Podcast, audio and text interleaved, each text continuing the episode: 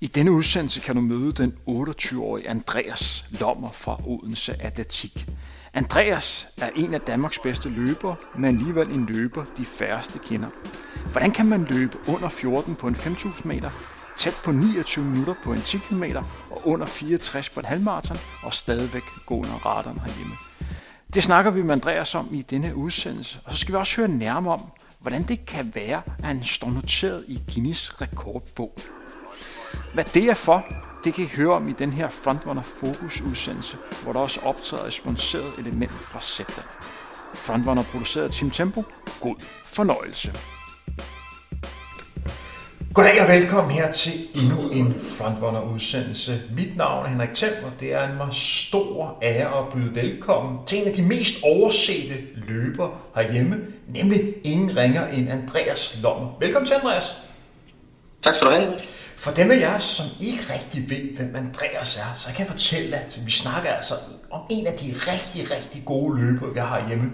Han har lige løbet en 5.000 meter på 13.58, en 10.000 meter på 29.18. Tidligere år løber han en halvmarathon på 1.03.52. Han står med en maraton PR på 22, som måske kan forbedres en lille smule, det skal vi også lige snakke om. Og hvis man graver lidt i statistikken, så kan man faktisk også se, at han har løbet ganske stabile tider på 100 meter og 400 meter. 12.06 og 50, 75, før jeg sådan går jeg rigtig i gang. Jeg skal lige høre, Andreas, kan lige virkelig passe, du løb 12.06 på 100 meter? Ja, det, det var den gang i mine yngre dage, hvor der var lidt mere fart i benene. Så, så du er faktisk en af de hurtigste langdistanceløbere? Øh, ja, det er svært at sige, når det er jo ikke så tit, at man ser nogen mellemdistance, langdistance løb, løbe en 100 meter til en konkurrence, men, øh, men jeg var da, havde da okay fart i benene på et tidspunkt. Øh, startede du egentlig som sprint? Øh, nej, jeg har egentlig altid øh, fokuseret på det lidt længere. Mere sådan 800 meter øh, var det, jeg startede på.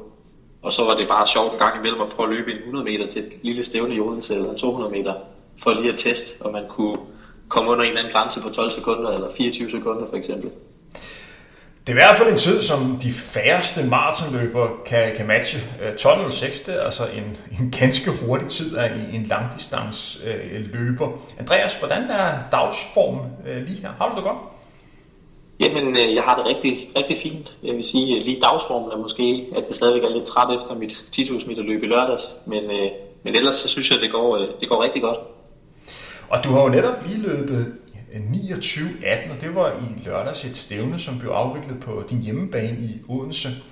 Som jeg kan forstå, så var det lidt varmt øh, i, i lørdags. Hvor meget tror du, det påvirker løbet? Hvor, hvor meget mere har du ikke?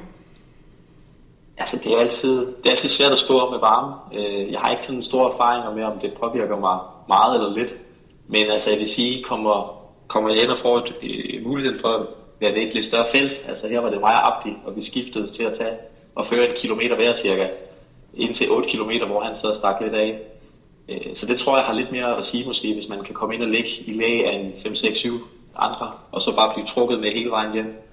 Øh, men jeg vil sige, det kunne da godt have været øh, 5-8 grader koldere, så havde det nok været lidt sjovere, for det var der varmt til sidst. Det er jo en 2020-sæson, hvor du har opnået fine resultater. Du har jo stort set sat PR på, på alle distancer. Hvad fungerer lige i øjeblikket for dig? Jamen altså, jeg tror, at det fungerer øh, rigtig godt det her med at have øh, lidt længere perioder af gang, hvor man træner, uden at hele tiden have de her konkurrencer, hvor man skal gå trappe lidt ned for at være frisk, og så køre op igen, og trappe lidt ned og gå op igen. Øh, jeg har været bedre til det sidste års tid at have fokus på nogle enkelte konkurrencer, og så tage de andre, der ligger undervejs mere som træning, og så bare træne fyldt igennem og lave de intervaller, jeg plejer, de lange ture, jeg plejer, og så bare tage konkurrencen hvad det er, og så sige, at jeg er måske træt i dag, og så er det bare sådan. Øh, så jeg har fået de her lidt længere perioder med, med god træning. Andreas, hvis man går ind og kigger på dine øh, personlige rekorder, så kan man jo sagtens argumentere for, at du er en af Danmarks bedste løber lige nu her. Men uden at fornærme dig, så er du måske også en af de øh, løbere, som de færreste helt har styr på, hvor, hvor god du reelt er. Er du Danmarks bedste ukendte løber? ja, det er muligt. Øhm, det, er jo, det er jo svært at vurdere, om der er andre ukendte derude, der gemmer sig. Men, øh, men det er rigtigt, jeg er ikke den, der er, der er hurtigst til at, at slå ting op på diverse medier og, og sådan noget. Øhm, man kan bare se min Instagram-profil, der sker sjældent noget af det faktisk. Så det skal jeg nok til at være lidt bedre til også. Øhm, hvis jeg vil komme lidt mere ud over rampen på den front. Føler du dig nogle gange overset? Altså, en gang imellem kan man godt føle sig en, øh, en smule øh, overset måske. Øh, men øh, altså, så har man jo bare det, at man kan være lidt underdog og, og komme bagfra og, og overraske. Og det er jo altid rart at komme med en, en positiv historie og sige, jeg var, faktisk, øh, jeg var der faktisk, selvom man måske ikke havde regnet med det. Hvad betyder det for dig, at du ikke er så fremtrædende på, øh, på sociale medier? Føler du på nogen måde, at det også kan være til at gøre, at du ikke har så meget pres på dig? Altså, det er jo... Det, nej, det, det er ikke noget, jeg tænker så meget over, fordi jeg synes egentlig, at jeg har været god nok til at håndtere de pres, der kan være en gang imellem, hvor man, hvis, hvis der er et løb, der er sat op for en specielt, eller hvis man har et bestemt mål, øh, så synes jeg egentlig, at jeg præsterer fint, selvom at der er et pres på både fra mig selv eller fra træningskammerater eller familie, hvad det er, et eller andet, hvad det nu kan være. Øhm, så, så det er ikke noget, jeg tænker så meget over, vil jeg sige. Hvis man går ind og kigger på dine personlige rekorder, hvad for en tid synes du egentlig, der er bedst? Altså, umiddelbart vil jeg sige, det halvmarathon, øh, PR eller 5.000 meter, tænker jeg nok, at de to, de matcher nogenlunde hinanden, tror jeg. Øhm, ja, så det er nok også det. Jeg synes, den der komme under de 14, det er jo sådan lidt en, en magisk grænse. Øh, dengang jeg startede, kan der tænkte jeg altid, at hvis man bare blev under 15, så var man fandme god. Og så nu lige pludselig løbe et minut hurtigere end det, det, det er lidt vildt. Så den er, den er jeg rigtig glad for. Øh, men halvmarathon er jeg selvfølgelig også super glad for, fordi det var så hurtigt, at den kvalificerede mig til, til VM i halvmarathon, og, også EM, der var desværre aflyst. Så det var også lidt af en, en rigtig fed grænse at komme under. Øh. Men Andreas, der hvor jeg gerne vil hen, det er jo lige præcis der, hvor vi sidste gang mødte hinanden. Det var nemlig i forbindelse med hos Andersen Marathon. Du løb godt nok ikke et maratonløb ved den lejlighed, men løb den halve distance øh, med dit øh, lille barn i, i babyjogger, hvor du satte ja. verdensrekord på halvmarathon med babyjogger i 1.08.32 en helt fantastisk bedrift, og dermed kommet i Guinness rekordbog. Jeg tror aldrig, jeg har snakket med en før, der var Guinness rekordbog. Altså, hvad betyder det for dig at være Guinness rekordbog?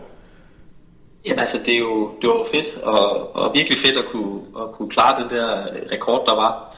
Øhm, jeg vil sige, det er jo sådan lidt skørt med de der Guinness-rekorder, fordi der er simpelthen så mange mærkelige ting, man kan, man kan lave for at komme ind i den, men, men det er da ret fedt at vide, at, at jeg har løbet en, en hurtigere halvmarathon, end nogen andre har med en, en babyjogger selvom der da sikkert var nogen, der vi kunne gøre det hurtigere. Øh, men det skal jo stadigvæk gøres, så den er, den er jeg også rigtig glad for. Det var, øh, det var en stor dag, fordi den havde jeg egentlig planlagt lige fra, nærmest fra da min søn blev født, så tænkte jeg, nu skal vi prøve et eller andet skørt, og så øh, gik træningen bare frem imod det faktisk. Så, øh, så det var rigtig fedt at komme, at komme i mål i et godt stykke under den gamle rekord der. Hvor hårdt var det at løbe 21 km i det, der vil er 3,15 per kilometer?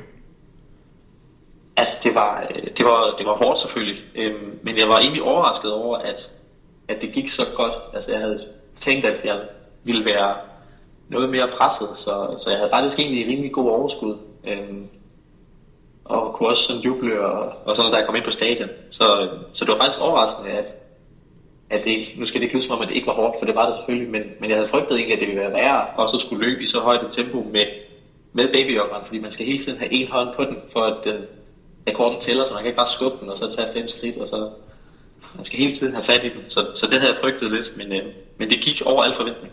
Hvor træt var du efterfølgende?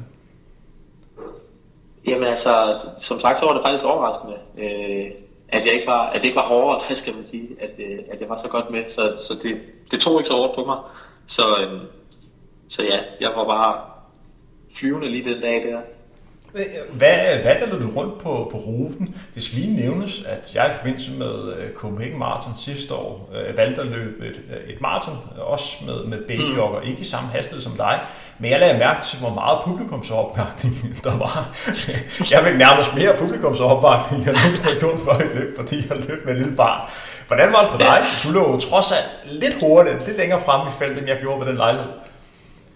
Jo, altså, og jeg vil sige, der var der god opbakning, men altså man kan sige, at H.C. Andersen Marathon har desværre ikke helt det samme publikum, øh, som for eksempel Copenhagen øh, har. Jeg har ikke selv løbet øh, maratonet, men jeg tænker, at der også er mange mennesker. Øh, men, men selvfølgelig så fik jeg masser af klapsalver. Jeg lå faktisk den første 10 km lå jeg sammen med øh, den førende maratongruppe der. Øh, så det var også lidt sjovt at komme løbende med sådan 7-8 afrikanere, og så mig med en babyjogger lige bagved. Øh, det tror jeg, der har set lidt sjovt ud. Øh, så folk var der selvfølgelig hæppet og klappet helt vildt, da vi kom forbi. Hvis man går ind og sammenligner din tid med babyjogger, og med din personlige kort, som du altså sat ved halvmarathonløbet i Barcelona, som jeg mener blev ikke afviklet nogenlunde i midten af, af februar. Øh, svarer, de to, svarer de to tider til hinanden? Altså.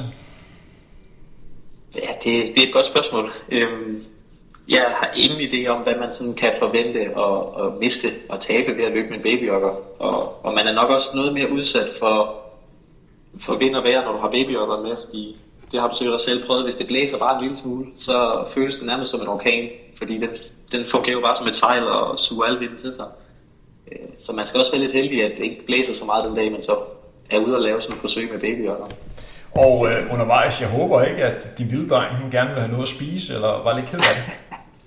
Jamen, men der var faktisk et par gange øh, inde, i, inde i midten af byen, der var sådan en cheerzone, hvor det var fra Odense Running Crew, de havde sat noget op, og der var der både fest og ballade og, og horn og alt muligt, og det var han ikke så, så tosset med, så der var jeg nødt til lige at, og sådan kigge ned til ham og, og prøve at trøste ham lidt og, og give ham en sut og sådan noget.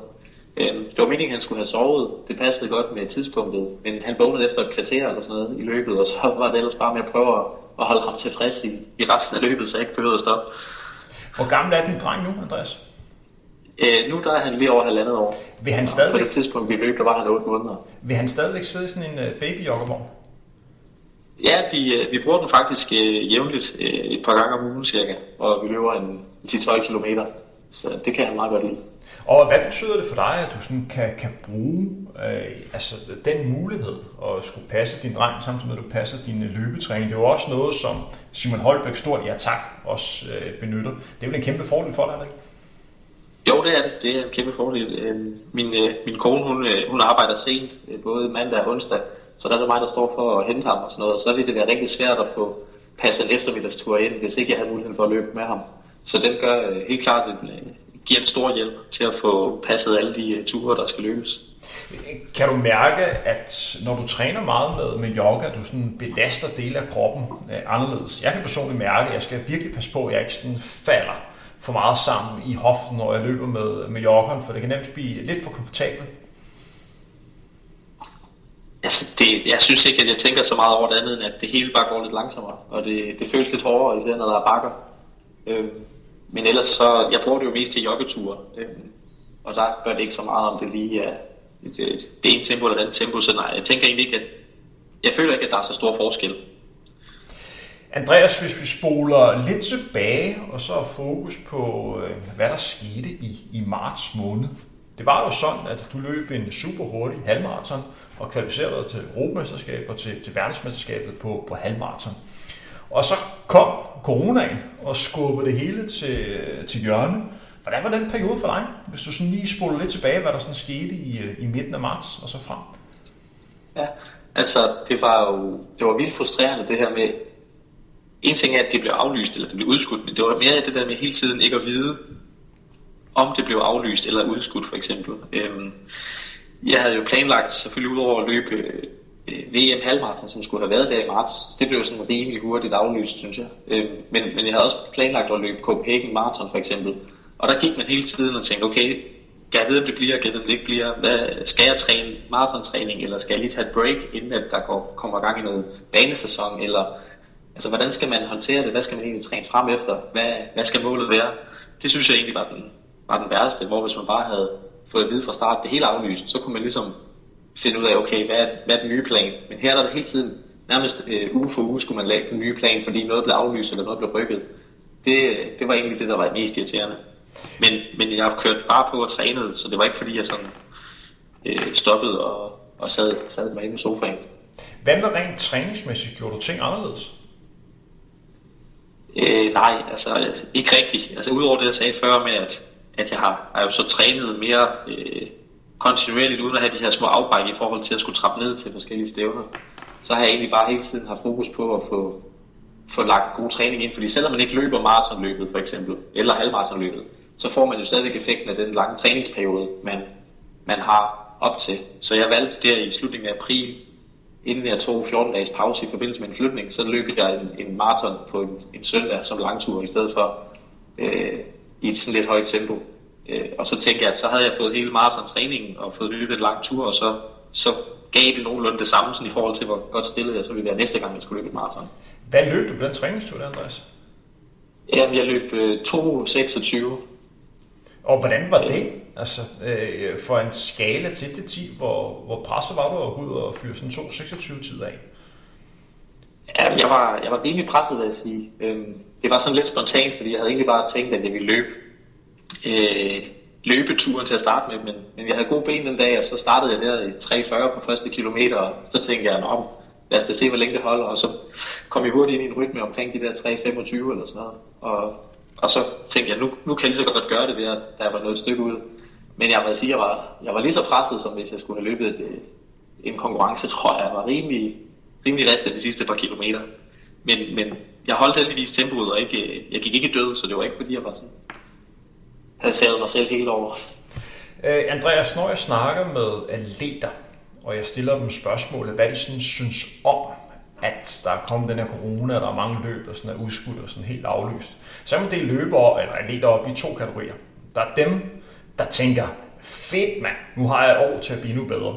Og så er der dem, der sidder og siger, øv mand, jeg mister et år.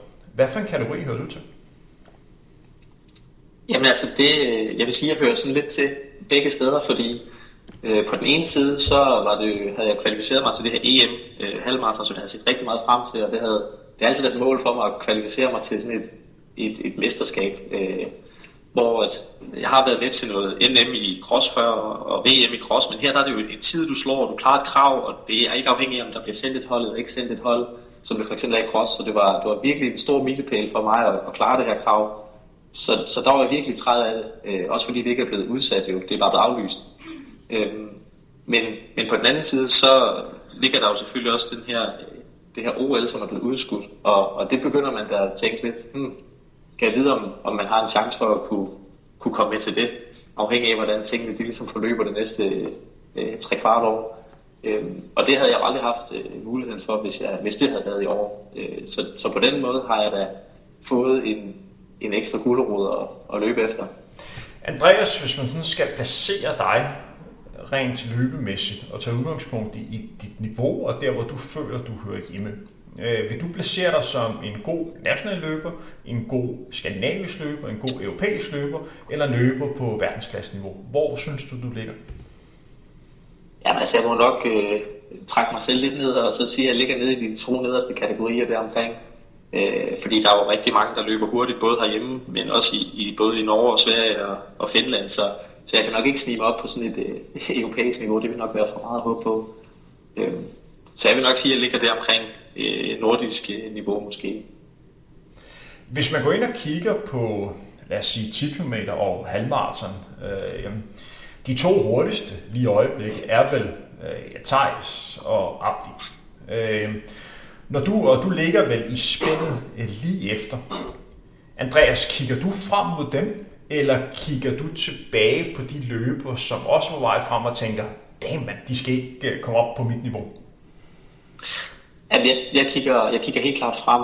Altså, øhm, det er jo helt vildt inspirerende at se, når, når både ja, Abdi og Thijs, de ligger og laver nogle rigtig flotte resultater. Og, øh, og man får jo lidt tanker og tænker, men altså, hvis, hvis de kan gøre det, og, og hvordan gør de det, så må man jo prøve at se, om ikke man kan, kan, kan tage sig sammen og gøre endnu mere selv, for at se, om man kan få indhentet dem, eller, eller komme op på, på siden af dem.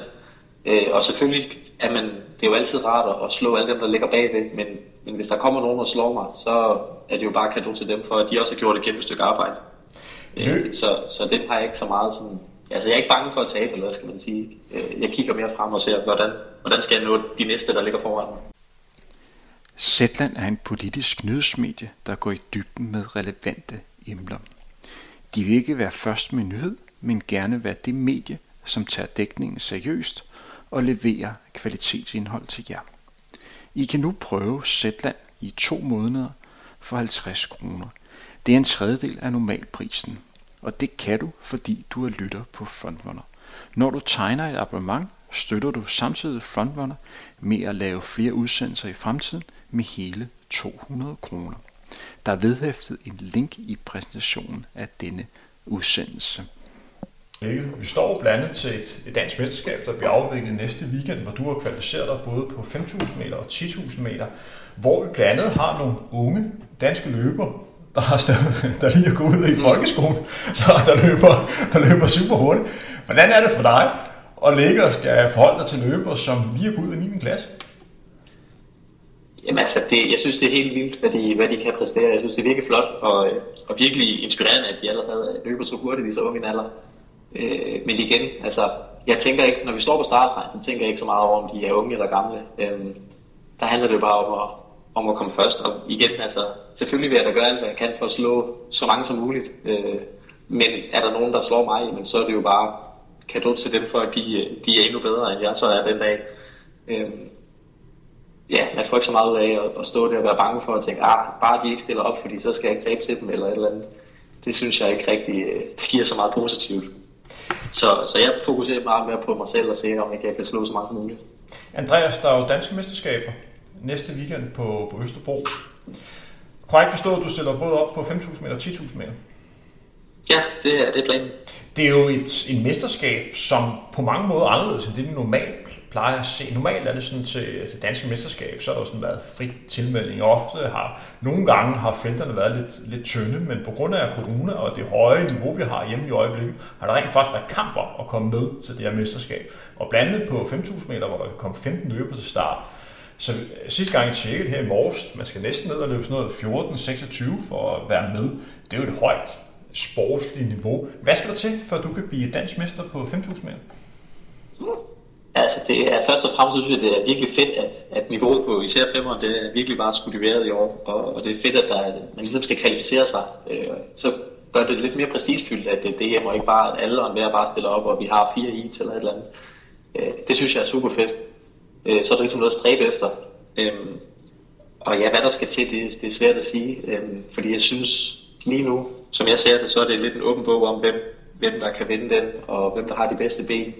Bliver det et, et langsomt løb med en hurtig øh, sidste omgang, eller er der nogen, der lukker op øh, efter, efter en kilometer, eller går det bare hurtigt fra start af? Det tror jeg har stor påvirkning på, hvem, hvem der står bedst. Øh, så jeg kommer bare med et åbent sind og er klar til at løbe enten den ene eller den anden måde, øh, og holde mig til fremme øh, blandt de forreste, og se om ikke jeg kan få en god placering. Jeg har en sølvmedalje fra sidste år, som jeg gerne vil forsvare selvfølgelig og helst også gerne et trin op, hvis det kan lade sig gøre.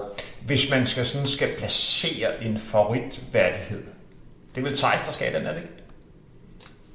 Altså, det er, jo, det er jo i hvert fald ham, der har løbet nogle gode femmer. Nu ved jeg ikke, om Ole har tænkt sig at stille op, men det er jo selvfølgelig ham, der har den hurtigste tid i år. Øhm, men, men altså, selvfølgelig så, så ser de der rigtig, rigtig stærke ud. Øhm, men igen, så tror jeg også, det afhænger af, hvordan, hvordan løbet bliver, bliver afviklet. Øh, hvordan, det, hvordan det forløber. Fordi sidste år, der, løb vi jo øh, lidt langsommere og lidt mere taktisk, og, og der løb vi stjerne hurtigt til sidst, og der var det jo så Mikkel Dahl, der havde den bedste afslutning der. Øh, og der kommer der nok nogle af de her lidt, der kommer ned fra 1500 meter, som har en, en lidt hurtigere afslutning end os, der kommer fra de lidt længere distancer. Øh, så, så det kan have meget at sige, tror jeg, hvordan og hvorledes det ligesom øh, falder ud. Hvor man kan sige på, på 10.000 meter distancen, hvis Abdi stiller til start, så kan man vel forvente, at det for dig handler om at følge med. Jo, jo, helt sikkert. Øh, nu kunne vi jo se, hvordan det gik øh, for, øh, for et par dage siden, jo, at, øh, at der havde han øh, egentlig meget overskud til sidst, til lige at lukke op i 52 de sidste to kilometer cirka. Øh, så der bliver det nok noget med bare at hænge på og se, hvad han gør. Men det bliver, det bliver spændende at opfordre alle, som hører den udsendelse, at komme forbi, hvis, der er, hvis det en tal er muligt. Jeg skulle ikke love for meget, men må det ikke, der for nogle af jer har mulighed for at komme ind og se noget, noget højt niveau på, på dansk løb. Det er 10.000 meter løb, I havde i Odense, hvor du selv var med. Men jeg kan godt argumentere for, at det var måske noget af det bedste, man har set på 10.000 meter her, herhjemme. Udover dig, så løb Laura Valgren også rigtig, rigtig stærkt. Altså, Laura, også Odense løber, hvad den gør I rigtig ja. Andreas? Altså, ja, det er jo godt at, et godt spørgsmål. Øhm, jeg ved, at vi har begge to fokuseret meget på, på at øge vores øh, træningsmængde jeg tror begge to, vi ligger og løber det mest, altså flest antal kilometer, øh, hvad vi har gjort nogensinde. Øh, så det virker i hvert fald for os øh, på, den, på de lidt længere distancer der. Øh. Så, så, ja. så det er ikke sådan, at man får ekstra, god, det svært at sige. Man får ekstra god, man får ikke ekstra god morgenmad i, øh, på Fyn? Nej, det tror jeg ikke. Havregryn med lidt mysli på, det er vist meget standard. Øh, hvor stor interesse er der for jer, som er lidt på, på Fyn? Jeg fornemmer, at der begynder at komme større og fokus på jer. Jamen, det, det er der helt sikkert. Øhm, vi har en god mand ude i, ude i atletikklubben, som, øh, som skriver lidt forskelligt og sender ind til Fyns Stiftstidende. Så jeg tror, at vi har nok øh, været i Fyns Stiftstidende nærmest med 14 dages mellemrum de sidste halve år. Eller sådan noget. Så det er jo super fedt at få noget omtale og noget opmærksomhed på løb og atletik og på atletikklubben. Og øh, hvor peger det fremad for dig? Hvad er der efter DM? Øh, hvad byder resten af 2020 så på? Det er jo selvfølgelig svært at vide, hvad der kommer til at ske i, i forhold til corona, men hvad er, ja, skal vi sige, ønskescenariet for dig? Jamen altså, planen er lige nu, at, og det er også det, jeg træner efter, det er, at der er en maraton i Zürich, som jeg har fået startet i den 6. september. Det er, det er den forløbige plan, som jeg håber, der, jeg håber, der bliver afviklet. Det er svært at vide, om, om det pludselig bliver lukket ned øh, med kort varsel. Men, øh, men det er i hvert fald den kortsigtede plan. Og så er der jo øh, VM i halvmarathon i Polen, den er det 17. oktober, mener jeg. Og det er heller ikke øh, ligesom B eller afkræftet, om det bliver. Øh, så det må vi også vente og se. Øh, og så bliver der nok noget med at holde en pause øh, på et par uger, hvor jeg lige tager det lidt roligt, før at øh, vintertræningen rigtig kan gå i gang igen. Andreas, vi skal lige snakke lidt mere om det her maratonløb. Du snakker om en, der selv har boldet sig lidt på den distance. Jeg kan helt ærligt være lidt bekymret for, at du ikke kommer til at slå min PR på, på maraton. Kommer du til at slå min PR, Andreas? Kommer du til at løbe hurtigere end 2.15? Det er der vel en god chance for dig, ikke? Altså, jeg håber det. Øh, det er i hvert fald det, der er målet. Øhm, men nu vil vi se, det skal jo, det skal jo altid lige gøres først, og det er jo lidt drilsk øh, distance. Jeg har kun prøvet det en enkelt gang indtil videre, så jeg glæder mig også rigtig meget til at, og prøve at give den et skud mere. Jeg vil sige, sidste gang, der blev jeg måske nok ramt af den her øh, naivitet, øh, man kan have som første gangs maratonløber, hvor man tænker efter 30 km, hold kæft, det kører, nu skal vi bare sætte farten op. Og så øh, 7-8 km efter, så rammer man ellers bare en mur, øh, og så kommer man bare ned derfra. Så det har jeg i hvert fald lært, at det skal man måske øh, lige vente lidt, der ved 30, og tænke, vi, vi ser lige, hvordan det går de næste 5-6 km. Fordi det var vel altså, det var i Frankfurt Marathon, hvor du løb sammen med øh, Simon Holbæk. I lå vel sammen indtil 5.36, var det ikke? Og så han kom så hjem i, øh, i 2.17. Var det ikke, øh, var det ikke nogen besked? Jo. Jo, vi, vi, fuldtes med, vi fuldtes med en gruppe med de forreste kvinder indtil sådan noget 8-29, og så der så tænkte jeg, at det går for langsomt. Og så gik vi fra at løbe til noget 2, eller havde det 3, 18, 320 til at altså, tænke, at nu skal vi bare løbe 3, 10, 3, 12 i stedet for. Og det gjorde vi så ja, 5-6 km, og så sagde jeg til ham, du hvad, du fortsætter bare, jeg er færdig. Øhm, og så gik jeg ellers bare baglæns i mål derfra. Sidder, øh, altså det er jo selvfølgelig en farlig snak at have, men øh, vi bliver nødt til lige at komme lidt ind på det alligevel. Sætter det lidt baglæns på dig, at du havde sådan en oplevelse? Er det noget, som du går og tænker på? Nej, det, det synes jeg ikke. Altså, jeg bruger det mere til at vide, at selvom jeg måske har det godt næste gang ved 28 eller ved 30, så bare vent, hold, hold farten her, og så hvis der er noget ved 37, så kan man måske begynde at overveje at skrue tempoet op, fordi altså, jeg kan da huske, øh, det ved 35 og 37, der var stadig rigtig, rigtig langt hjem, og når man først begynder at gå ned og løbe 4-0 per kilometer eller langsommere, så taber man bare tid ufattelig hurtigt, selvom man følte, at man lige har vundet 3 sekunder her og 4 sekunder der, øh, så 1 kilometer i 4-0, ikke, så har du tabt det hele. Så øh, så man skal, jeg bruger det nok mere til at tænke, at jeg skal, skal vente lidt og tage det lidt mere roligt og bare holde mig til den plan, der ligesom er lagt. Men når du tænker tilbage på, på maratonløbet, fokuserer så på de første 34 km, som lyder som om var ganske fede, eller fokuserer på de, på de sidste. Man har jo desværre til den som løber at fokusere på noget der, hvor det var lidt hårdt. jo, altså jeg, jeg prøver da helt klart at fokusere på den første del, fordi jeg var, det var egentlig en fed oplevelse at, at komme ud på halvmarathon og egentlig se, hvor hurtigt man egentlig løb uden at det egentlig føles særlig hårdt. Øhm, så det er det, jeg ligesom prøver at tage med mig. Øh, og så synes jeg bare, at jeg mentalt er blevet øh, stærk, fordi jeg har lavet rigtig mange træningspas alene, fordi jeg er ligesom er den eneste her i, i klubben, øh, og dem jeg træner med, som fokuserer på de helt lange distancer, så der er tit, hvor de andre løber noget kortere, så løber jeg enten øh, flere intervaller, eller løber det bare helt selv, nogle lange tempoture eller sådan noget. Øh, og det synes jeg har, har gjort mig rigtig stærk til at tro på, at selvom jeg løber alene, eller selvom det er hårdt, så så kan jeg godt komme igennem.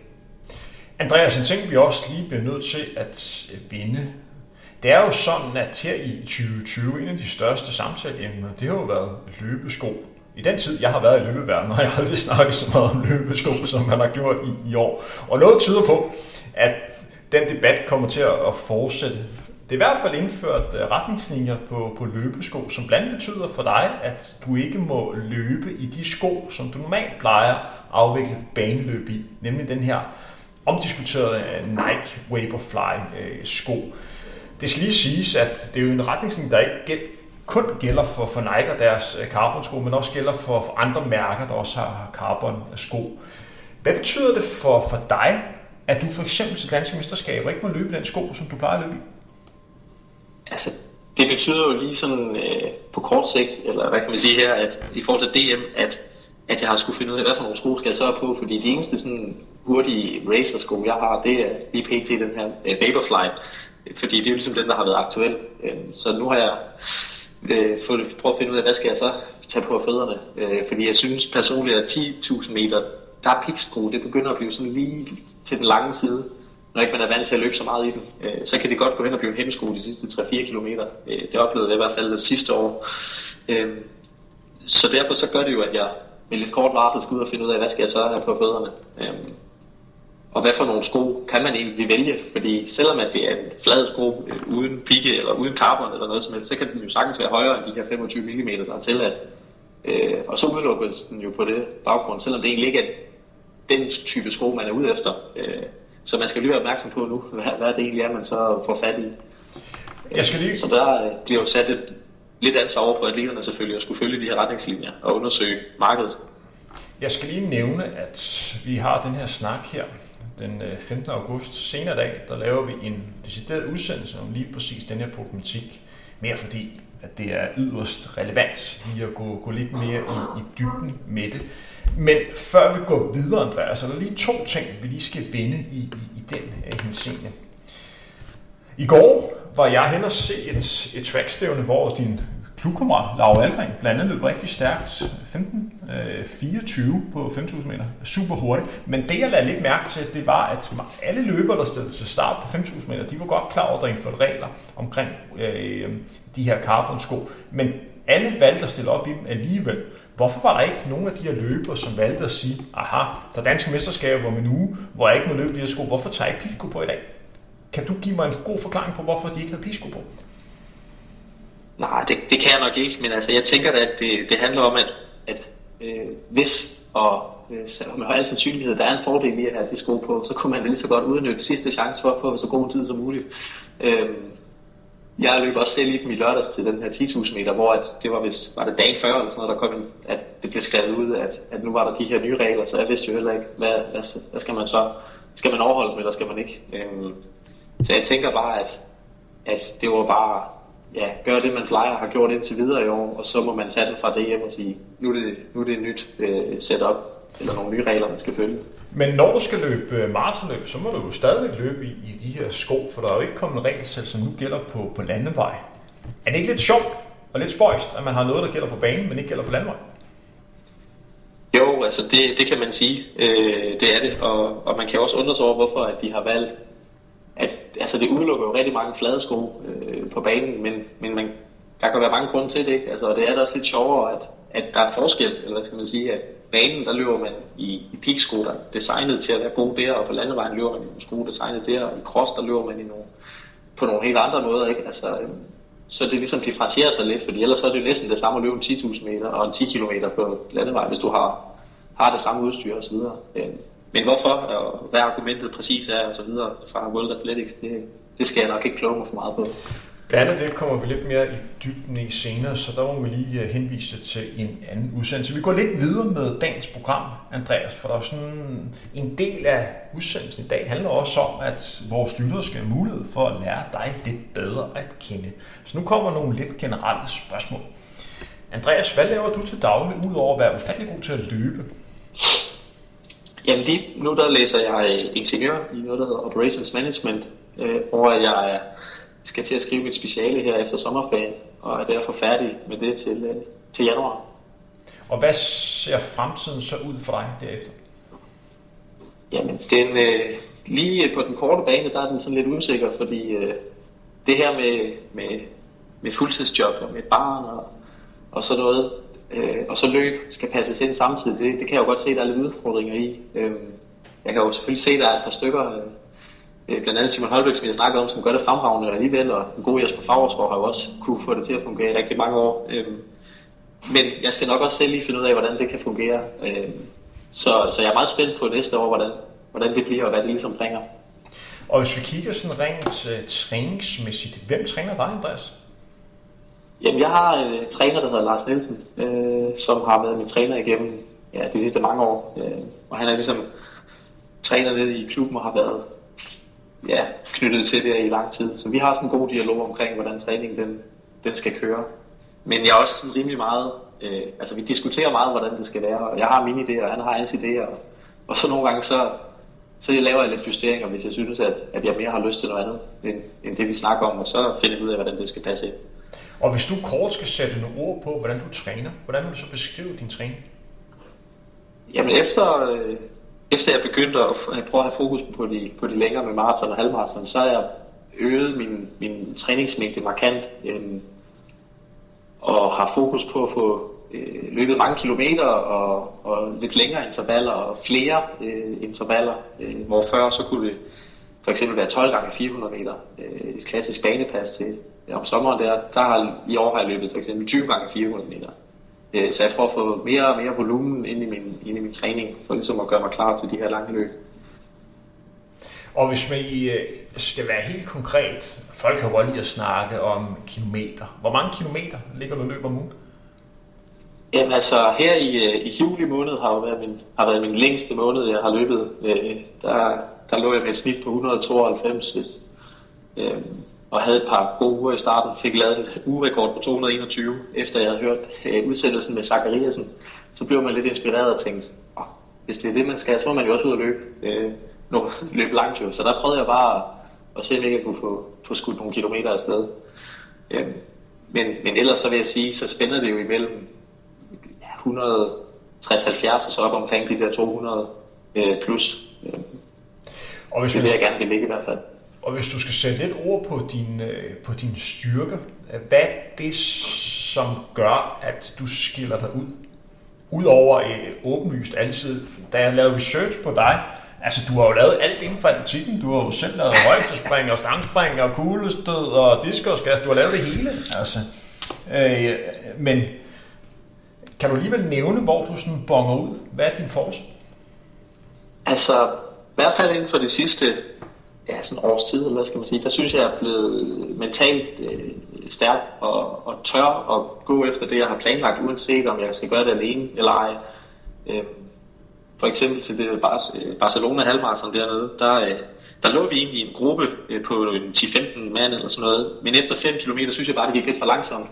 Og så i stedet for ligesom at blive i tryghed, så sagde jeg, nej, jeg skulle komme for at løbe 3.02 og ikke 3.05, og så løb jeg ellers afsted i det tempo, jeg havde aftalt med mig selv. Og så var jeg egentlig ligeglad med, at jeg så skulle komme til at ligge alene de sidste øh, 16 km, hvilket jeg så stort set også gjorde, men, øh, men, men det var ikke, altså, så jeg er ikke bange for ligesom at, at, at komme til at at skulle gøre tingene selv. Øh, det synes jeg, at, det føler jeg i hvert fald, at det giver mig en tro på og en selvtillid, at jeg er ikke afhængig af, at der er nogle andre, der har de samme planer eller et eller andet. Selvom jeg godt ved, at ofte så hjælper det jo selvfølgelig at være flere om det og, og få hjælp, men, øh, men det skal man bare heller ikke lade sig begrænse af, synes jeg. Og hvad er, øh, hvad er dine udfordringer i at blive, at blive endnu bedre, og hvad skal der til, for at du for eksempel kan ned og matche de tider, som Thijs og Abdi så flot har gjort på maraton? Hvad tror du, du mangler for at komme derned? Jamen altså, det, jeg mangler jo øh, tid, vil jeg sige. Det er, det er nok den mest knappe ressource, der er. Øh, og det er der jo for mange, øh, som ikke lever øh, kan man sige, professionelt. Øh, fordi jeg kan da godt mærke, især efter vi har, jeg har fået et barn, så er det jo ikke noget med at komme hjem og så lige strække ud og lige slappe af og ligge sig på sofaen eller et eller andet. Så er det bare, det snart du kommer ind for døren, så er man far, og så er det det, man skal have fokus på, og så er der en, der græder, eller man skal hjælpe med aftensmaden eller et eller andet. Øh, så den der sådan restitutionsfase, som man godt kunne ønske, man lige kunne tage en lur om i løbet af dagen, eller, eller hvad det nu kan være, den er jo fuldstændig væk. Øh, men, men sådan er det, og det må man jo bare arbejde så godt, som man kan udenom. Øh. Ja, øh, det er jo de betingelser, som man, øh, du ligger og arbejder med, øh, hvad kan man sige, øh, nu her. Hvordan, hvad tror du, der kommer til at ske de, øh, de, de kommende par år, hvis vi skulle have en samtale igen i 2025? Hvor vil Andreas så være henne der? Jamen altså, jeg vil jo, medmindre der sker et eller andet mirakel, og jeg pludselig får øh, mulighed for at kunne leve af at løbe, øh, så er der god sandsynlighed for, at, at jeg er færdig med, eller stoppet med at løbe på det her niveau i hvert fald om, om 5-6 år. Øh, men, men vi må jo se, hvad fremtiden den bringer. Øh, og jeg kigger lidt mere sådan kortsigtet, tager, hvad kan man sige, næsten et halvt år eller et helt år gangen. Øh, så lige nu der er fokus på efteråret, og så hvis det går som det skal, jamen, så skal den have en ordentlig skalle øh, til foråret og se, om man kan, kan prøve at give det her OL-krav et forsøg, hvis, hvis tingene ligesom indikerer, at der er en chance for det. Øh, og så må jeg jo se, hvordan det, det går, og hvad der så skal ske efter det. Øh, så jeg prøver sådan at tage det stille og roligt, for ikke at sætte mig selv op til at have for mange forventninger, og så det lige pludselig ikke kan fungere. Du løber, der var til i, i Fyn, øh, hvor blandet også Allan Ariasen, som vi har snakket med et par gange, også har huseret. Og det er jo en løber, der sammen med Jørgen Lavnborg ligger og har mange af de her fynske rekorder, som jeg ved, I går meget op i på, øh, på Fyn. Hvor meget vil det betyde for dig at kunne matche de to øh, gamle øh, stjerneløbere, deres, øh, deres personlige rekorder? Det kunne da være meget sjovt på det. Det vil være, det vil være rigtig fedt, og, og det vil, det vil, jeg vil lyve, hvis jeg sagde, at det ikke var, var det, man ligesom også gik efter mange gange. Altså, blandt andet den 10.000 meter i lørdags, der, der gik vi efter øh, og ligge ud efter at kunne komme ned omkring den her øh, rekord, der er i klubben på 29.06, mener jeg det er, som Zachariasen han har. Øh, og den, den skal nok komme på et tidspunkt. Øhm, så, så jo flere man kan snuppe de rekorder, det har jo altid været sådan nogle, altså de har ligget så langt ud, hvad er det, 13.42 og øh, hvad er det nu er på 5.000 meter og 2.12 eller hvad der er på, på maraton, ikke? det har jo virket fuldstændig urealistisk. Øh, men nu er man jo, nu er jeg jo pludselig et sted, hvor at, at med lidt, lidt held og lidt øh, god vilje og, og at tingene de flasker sig, så, så begynder det måske at være inden for, for rimelighedens grænser, at man kan nå det. Så det er helt klart en, en stor motivationsfaktor. Øh, Andreas, en af de ting, som vi også lige øh, skal vende, det er jo nogle af de omkostninger, det også har, når man ikke er så aktiv på de øh, sociale medier. Først og fremmest, jeg formoder, at det er vel ikke noget, der ligger naturligt for dig at sådan skildre, hvad man går og laver, og hvad man laver og træner. Det er vel noget, som du på princippet ikke rigtig kan lide. Er det, er det korrekt forstået? Jo, altså lige det med træningen, der har jeg så ligesom så mange andre en, en Strava-profil, fordi jeg synes, det er et fint værktøj til at holde styr på det, så der kan man jo se alt, hvad jeg laver, det ligger ikke skjult på. Men, men det der med at slå op og, og vise mig frem og sådan noget, det, det har jeg sådan, det ligger ikke rigtig til mig. Der er nok lidt uh, jyde i det. øh, og, og falder lidt for meget ind under den der jantelov der, og tænker, ah, det er der ikke nogen, der synes er spændende, det jeg har at sige, eller, eller det jeg gør. Øh, så det, det, det er nok noget, jeg kan arbejde lidt med, vil jeg sige. Flere af vores udsendelser er stadigvæk uden kommersielle partner.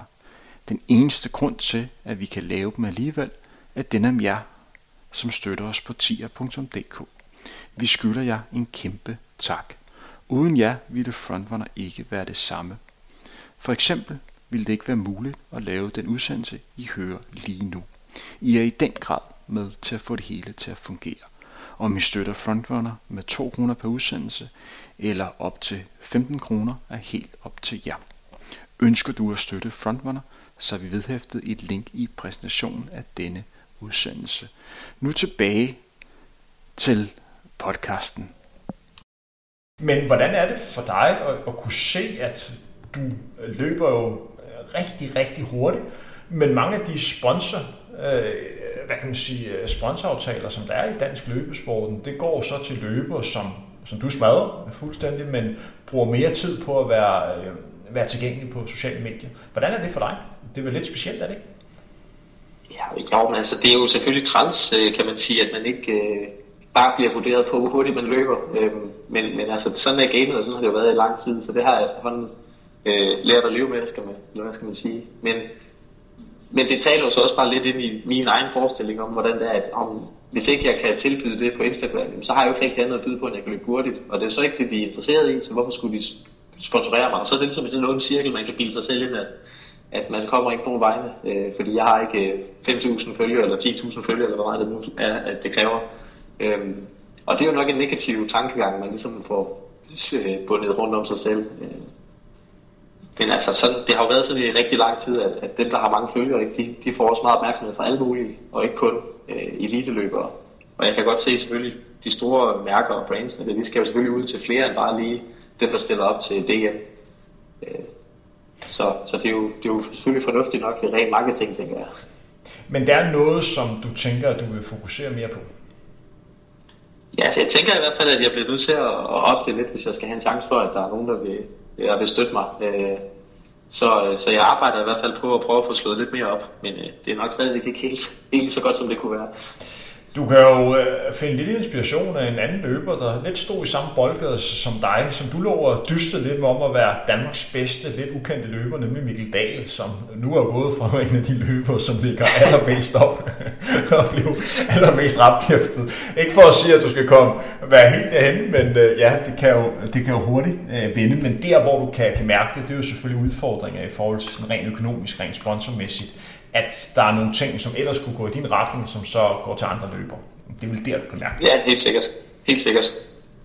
Hvis vi sådan kigger lidt mere sådan konkret på det at være, være løber, nu får du et meget åbent spørgsmål. Vi begynder stille og roligt at nærme os afslutningen på dagens udsendelse. Men Andreas, hvad er det fedeste for dig ved at være løber?